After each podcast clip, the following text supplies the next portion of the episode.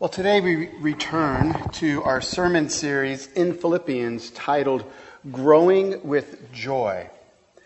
God's desire for his children is that we would experience two seemingly opposed realities in our lives, that we would simultaneously grow in Christian maturity, which is hard, and that we would grow in joy.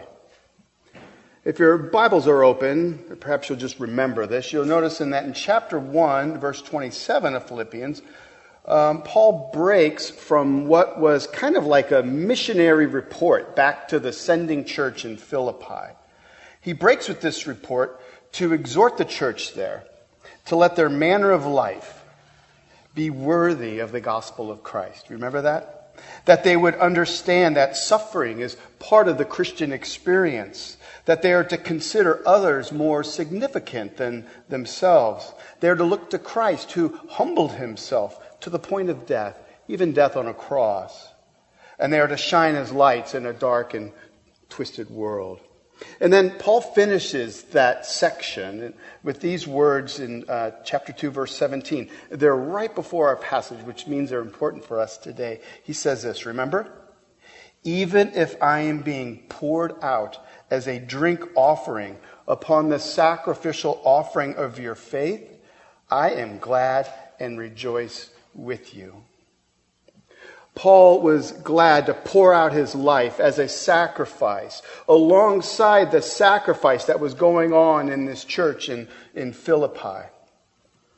Now, in our passage this morning, Paul kind of returns to that, that missionary report being sent back to the church in Philippi.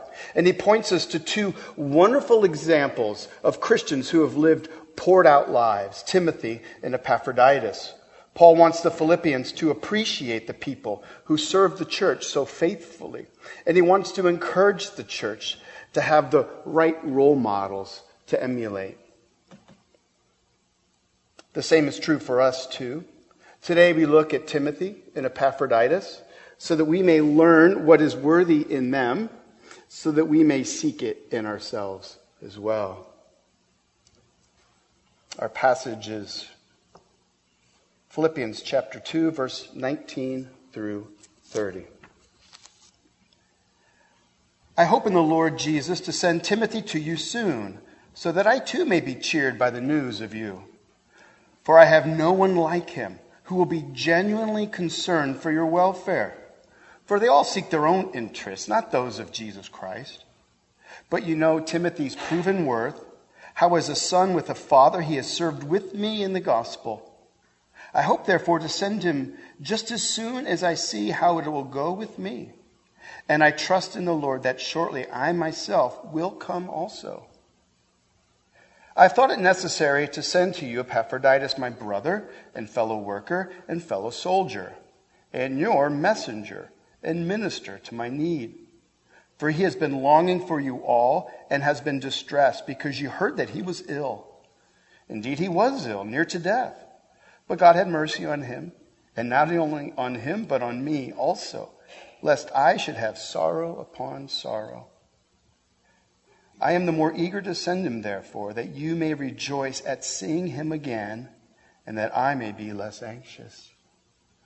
So receive him in the Lord with all joy, and honor such men, for he nearly died for the work of Christ, risking his life to complete what was lacking in your service to me. This is the word of God. The grass withers, the flower fades, but the word of our God will stand forever. If you want to know God, if we want to know His will, if we want to know His way, we must know His word. Let's pray. Father, we thank you for these, these words from Scripture to us. Um, we, we hear them with, with um, ears that, that are uh, in similar circumstances. Uh, we need to have role models that model for us what it looks like to pour out our lives for Christ and His church and His kingdom. Uh, help us to comprehend what you would have us to learn and to more than that, to press it into our hearts that we may live it out for you and for your glory, we pray. Amen. By the time John Stephen Akhwari of Tanzania entered the stadium of Mexico City, most of the crowds uh, in the stands had dissipated. There were only a few thousand left. Akhwari was representing his country in the marathon at the Olympics in 1968, and he had injured his leg during the race. Um, the other runners left him behind, but he continued on. When Akhwari entered the stadium for his final lap, um, the race had been over for more than an hour, and the sun was setting. His right leg was bandaged in two places, and he was wincing with every step. Upon seeing the solitary runner enter the stadium, the spectators began to clap as he hobbled around the track. And then, as he stumbled across the finish line, holding his injured leg with both hands, the crowd roared. Filmmaker Bud Greenspan later asked him, he said, Why did you do this? You were in such pain and you couldn't win. Greenspan recalls Akhwari's reaction. He looked at me as if I was crazy. Mr. Greenspan, I don't think you understand. My country did not send me 5,000 miles to start the race. They sent me 5,000 miles to finish it. Such was that man's devotion to his country. Today we meet two men, Timothy and Epaphroditus, who are similarly devoted. We don't know nothing of, we know nothing of their devotion to their country. Rather, scripture tells us of their devotion to Christ and his work. Their stories serve as an inspiration for us also as we can devote ourselves to the work of Christ. Now, I'd like to propose that on the one hand, their unwavering commitment was extraordinary. But on the other hand, it should be seen as ordinary. In Paul's day, this selfless devotion that we see in these two men was extraordinary. One of the prevalent approaches to life in Paul's day was Stoicism. And the famous Stoic philosopher Epictetus said these words. Um, he was born towards the end of Paul's life, so contemporary with Paul. He wrote, listen closely. Here's what he said Permit nothing to cleave to you that is not your own, nothing to grow to you that it may give you agony when it is torn away. In other words, don't grow so tightly with other people that when the inevitable tearing away happens, agony occurs. And surely don't give yourself to a cause that is far bigger than yourself. Today, people live this way too. Don't get so connected to others, it might cost you. And yet, people will admire from a distance, from a distance, others who live big lives for noble causes but they don't see it as normative.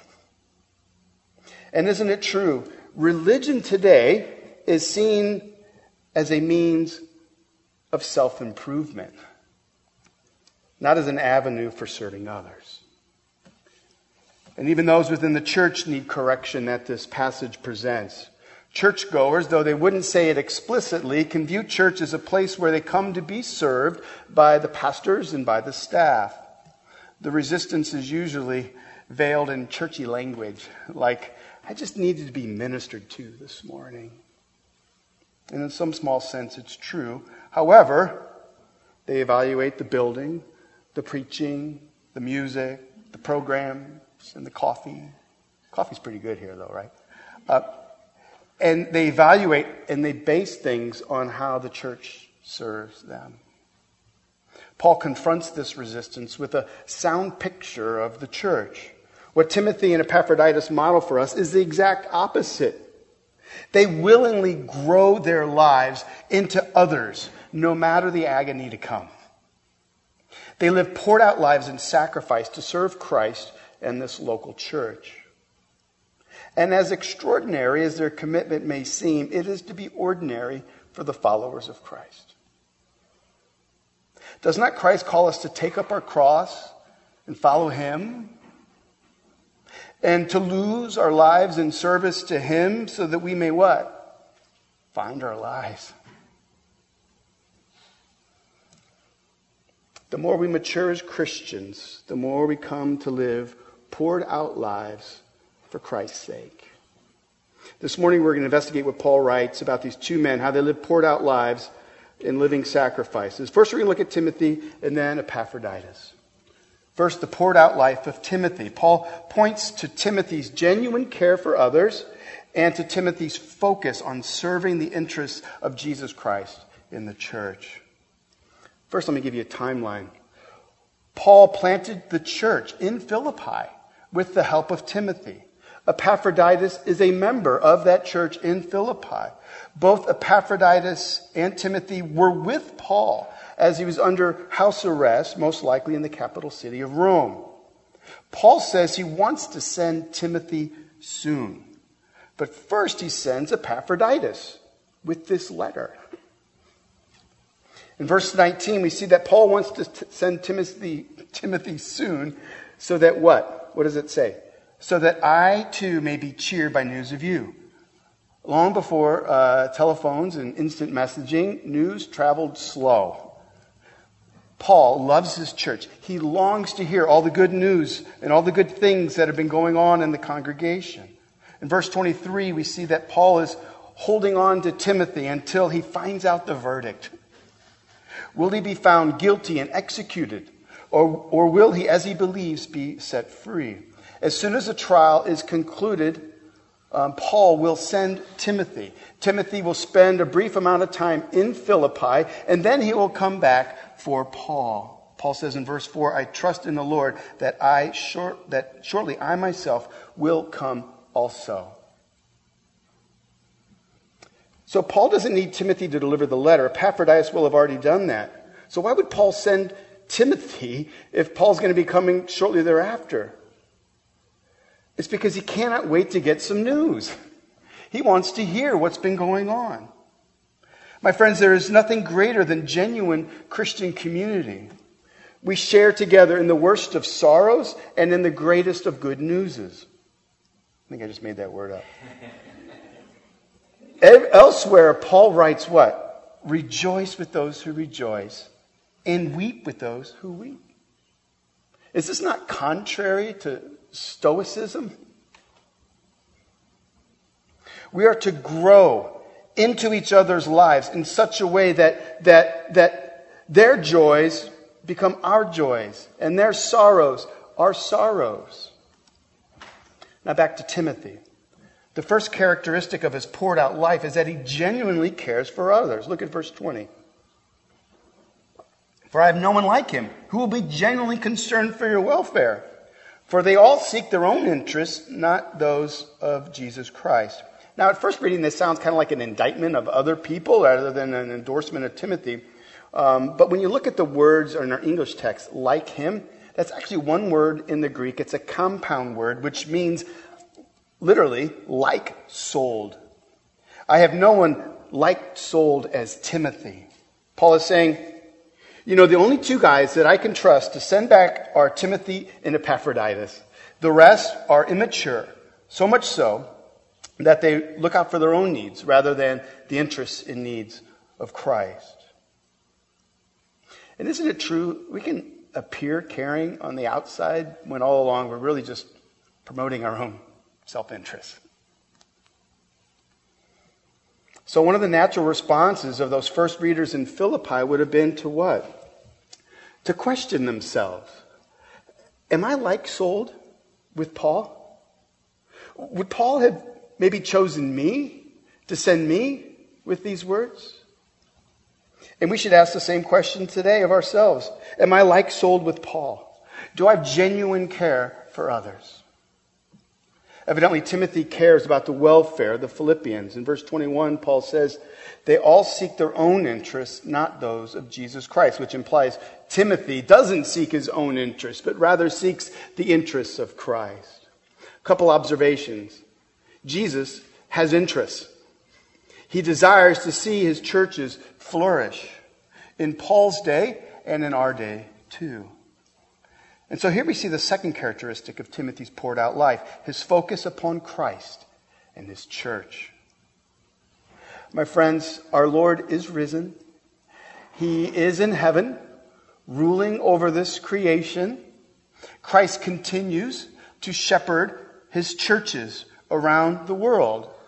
And one of the ways in which Christ ministers to our needs is by bringing godly men and women who seek not their own interests, but the interests of Christ. When Epaphroditus and Timothy arrive, Paul can be sure that the needs of the Philippians will be looked into just as if Christ was there himself. My friends, Christ calls us to a genuine care and interest in each other. Timothy models it for us. How do we get this in our lives? I mean, I know we all are like, if we look at our own, as I look at my own soul, I'm like, I'm not the person I know I should be. I'm a pastor, and I still don't love with the love of Christ. I've got so much room to grow. How do, how do I become a more kind and gracious and, and, and, and interested person in, in others? How does that take place in my life? And how will it take place in your life? How do we develop genuine interest for each other? Timothy models it for us because, check it out, because Timothy is first interested in the things of Christ. And because Christ is interested in the welfare of his church, therefore what? Timothy likewise is interested in the welfare of the churches that belong to Christ. This tells us that that to care for people the way Timothy cared for people, we must connect with Christ. Do you remember earlier in chapter 2, we read, Do nothing from selfish ambition or conceit, but in humility count others more significant than yourselves. Let each of you look not to his own interests, but also to the interests of others. And then have this mind among yourselves. You guys remember this, right? I know it's been a few weeks. Have this mind among yourselves, which is yours in Christ Jesus, who though he was in the form of God, talking about Jesus here, did not count equality with God something to be grasped, but emptied himself. Our Savior poured out himself by taking on the form of a servant, being born in the likeness of men, and being found in human form, he humbled himself by becoming obedient to the point of death, even death on the cross. In order for us to have a similar Christ like interest in his people, Paul says what? He points us where? He points us to Christ. Understand this our Lord is in no way stoical. It pleased him with a heavenly delight to grow himself into our pitiful estate, to unite himself to us in our sinfulness. He experienced agony for our sake by taking our sin upon himself, and he allowed himself to be broken and torn away in his death.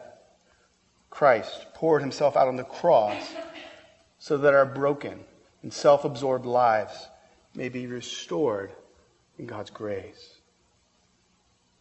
Now, we become genuinely interested in the welfare of others when we meditate upon the Lord and his interest in us. Then, once humbled by the grandeur of God's grace towards us, we begin to look with empathetic eyes towards those in our congregation around us. Instead of thinking things like this, you ever thought this way? Ever thinking, I'm so tired of having to fix all of her problems? Instead of thinking that way, we begin to say, you know what? My Savior didn't just die for me, He died for her. And my Savior is just as interested in her and her well being as He is in me. And my Savior is just as patient with her as he is with me. Therefore, since my Lord is concerned with her welfare, so too I will be concerned with her welfare. See how the gospel enables us and transforms us and makes us into people who can truly be genuinely concerned for the other's well being. Now, to help us in this process, God gives us role models to follow. How is it that Timothy became such a great example of the poured out life? It's because he himself had a role model, Paul. Verse 22 But you know Timothy's proven worth, how as a son with a father, he has served with me in the gospel. You know, in our pro- postmodern world, most people in our society have abandoned the notion that there is one approved way of living life. Instead, it matters not how you live, just so long as you are the one who determines it. This is the exact opposite of how Timothy lived his life. In a sense, Timothy said to Paul, I give you authority to look into my life, to speak truth into my life, to look in upon me and transform me so that the life of Christ may be formed in me. How did Timothy grow into a man who lived not for his own interests? How did Timothy become so free in Christ that he poured out his life for Christ's sake? He had a spiritual father who discipled him. Verse 20 says that Timothy served alongside Paul in the gospel. They worked together, kind of like a father and a son. Picture this as they travel from church to church. All the while, Paul was modeling for Timothy um, how Christ loves and cares for the members of his body. Consider how many times Paul must have said words like these to Timothy Oh, I know it's a long and dangerous trip, but remember this, my son the Lord is with us. or I know, I know Timothy, that, it doesn't seem like this person seems to appreciate all the work that we've done for them. But remember this I too forget the grace of my Savior. And so I too can be patient with those who don't quite see all that we are doing for them. In St. Louis, I was mentored by a Reverend Doug Graham. He was the one who called me on staff at the church as a junior high youth worker when I was still running my computer business. Uh, he was the one who encouraged me to enter into seminary. He's the one who said that I would make a good church planter, even though I didn't know what that was at the time. He was the one who hired Leslie Schmidt and then officiated at our marriage. He is also the one who said, Mark, we're called to shepherd the sheep. So remember this sheep bite. But he was also quick to say, But our good shepherd laid down his life for the sheep, and so too must we. What I saw in Doug Graham was a man who loved the church, blemishes and all and he modeled for me a love for the church, blemishes and all. Godly role models are important for our spiritual and our emotional growth. Among other things, they model for us genuine care for the interests of others, and they help us focus our lives upon serving Christ and his church. Now for the poured out life of Epaphroditus. How come nobody ever names their kid Epaphroditus? There's a lot of Tims running around. It's hard to spell. Spell checker doesn't like it either. So, Paul points us to Epaphroditus' bravery, it's hard to say too, and his willingness to die for the sake of the gospel. Remember, Epaphroditus is one of the Philippians. He traveled um, from Philippi to, to where Paul is located in prison in order to give him a financial gift. See, prisoner, uh, prisoners in the Roman court system had to supply their own food and, in some cases, their own housing. And now Paul has sent Epaphroditus back to Philippi with this letter. And Paul's description of him shows the close relationship that was created in the gospel between the two of them. Paul calls Epaphroditus what? Brother, fellow worker, and fellow soldier. Paul doesn't use military terms very often, but most likely he saw Epaphroditus as a wounded comrade in arms who needed to return home to rest. Paul considers him to be a fellow soldier for the sake of the gospel. So he calls him my brother, my fellow worker, my fellow soldier. And then he calls him also your messenger, your minister to my needs. In verse 26 and 27 tells us that Epaphroditus became ill somewhere between Philippi and Rome, somewhere along his journey. And the church in Philippi found out about it some way. Perhaps someone in that traveling party returned to Philippi with the news. But know this even though he was gravely ill and near death, Epaphroditus soldiered on. Paul is in Rome under the heavy weight of the trial before Caesar. Add to that, remember, some Christians in Rome were making life difficult for Paul. Add to that, Roman prisoners had to provide for their own food. Paul was vulnerable and dependent upon the charity of others.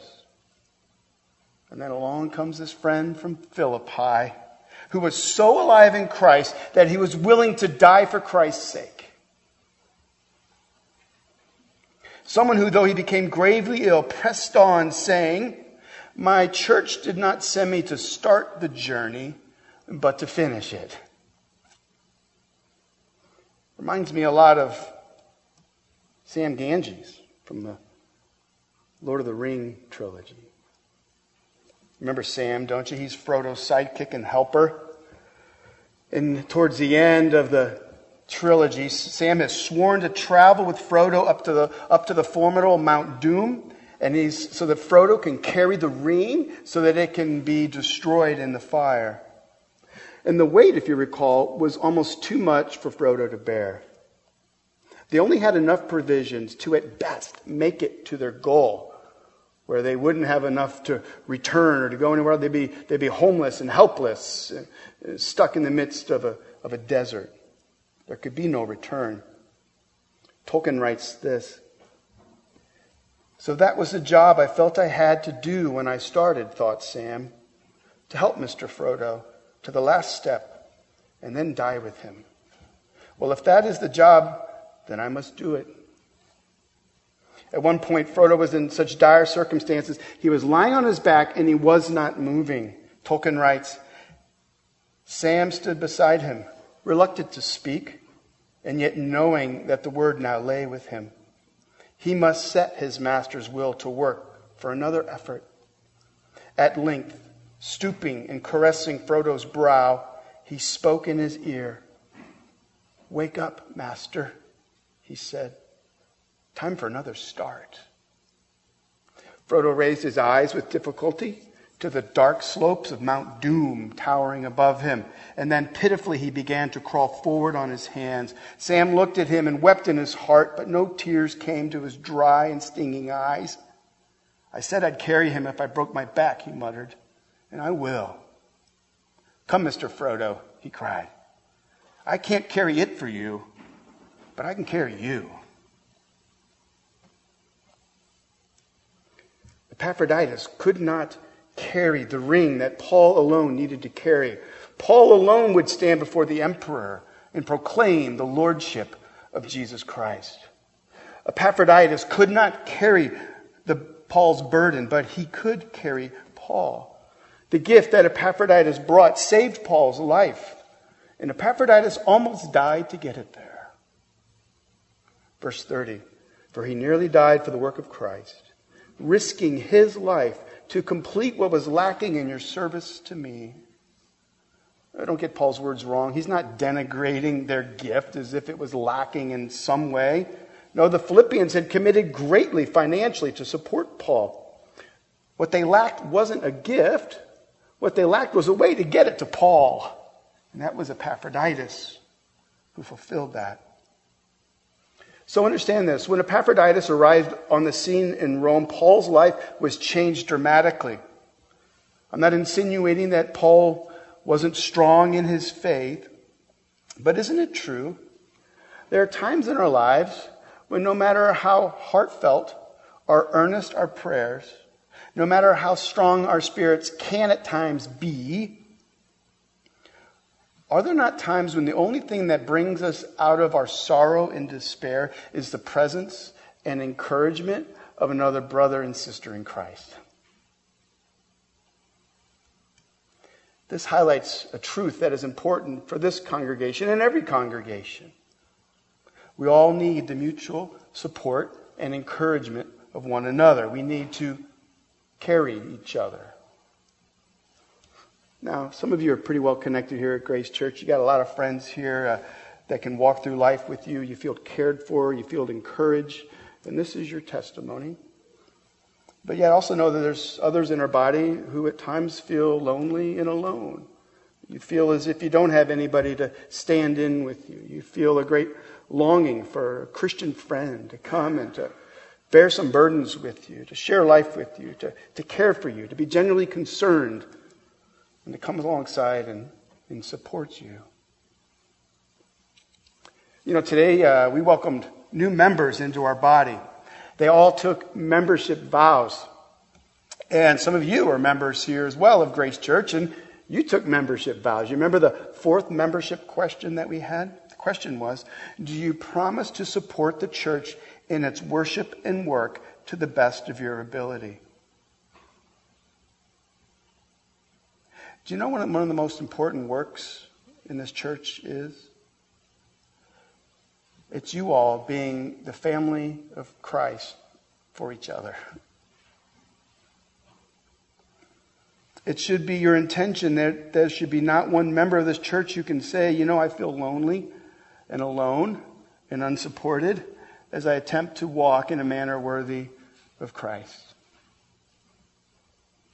It should be the testimony of every member in this congregation that we're all investing in at least a few other members so that we're all ministered to and we are all ministering, every single one of us. It's not just about being a taker, we must be givers too.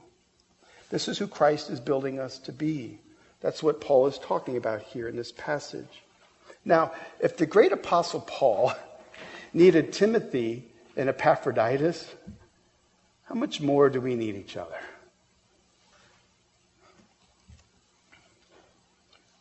Will you make a commitment today? Will you start asking questions as you look around this congregation? Who needs my genuine concern? Who needs to be befriended? Who needs help carrying a burden? And don't wait for the pastors and elders to do this work. Yes, you should hold us accountable. But it's the work of the body to minister to the body. We have roughly 200 people who call Grace Church home. If we're ever going to be tight knit in the gospel, then we must all be the ones who live poured out lives for each other. So we've looked this morning at two examples of uh, living the poured out life. On the one hand, these examples are extraordinary. Paul says at the end of the passage, whenever we witness such selfless giving in the church, we need to receive and honor such people. But we also need to recognize that though this is in some ways extraordinary behavior, it is also to be the ordinary work of the Christian. My friends, the more we come alive to Christ here at Grace Church, the more ordinary it will be for us to live this way. Paul writes to the church in, in Philippi, he says, I give you a man who is ready to die because he understood that when you seek first the kingdom of God, then God will add all things back to you. So, members of Grace Church, are you ready to die, to pour out your life in Christ? Let's pray. Father, it sounds daunting. For many of us, it sounds like going up Mount Doom to even attempt to love people as you've called us to. May we be reminded that this is a work of your grace in your people. And that you're the one who gives us hearts that even desire this. And that, as you said earlier in this letter, you said that he who began a good work in you will carry it on to the day of completion. So, Heavenly Father, you have begun this good work in this church here. And we know that you will continue it on. We simply commit to that work today. And we desire it in our lives.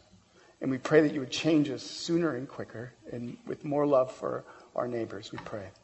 Amen.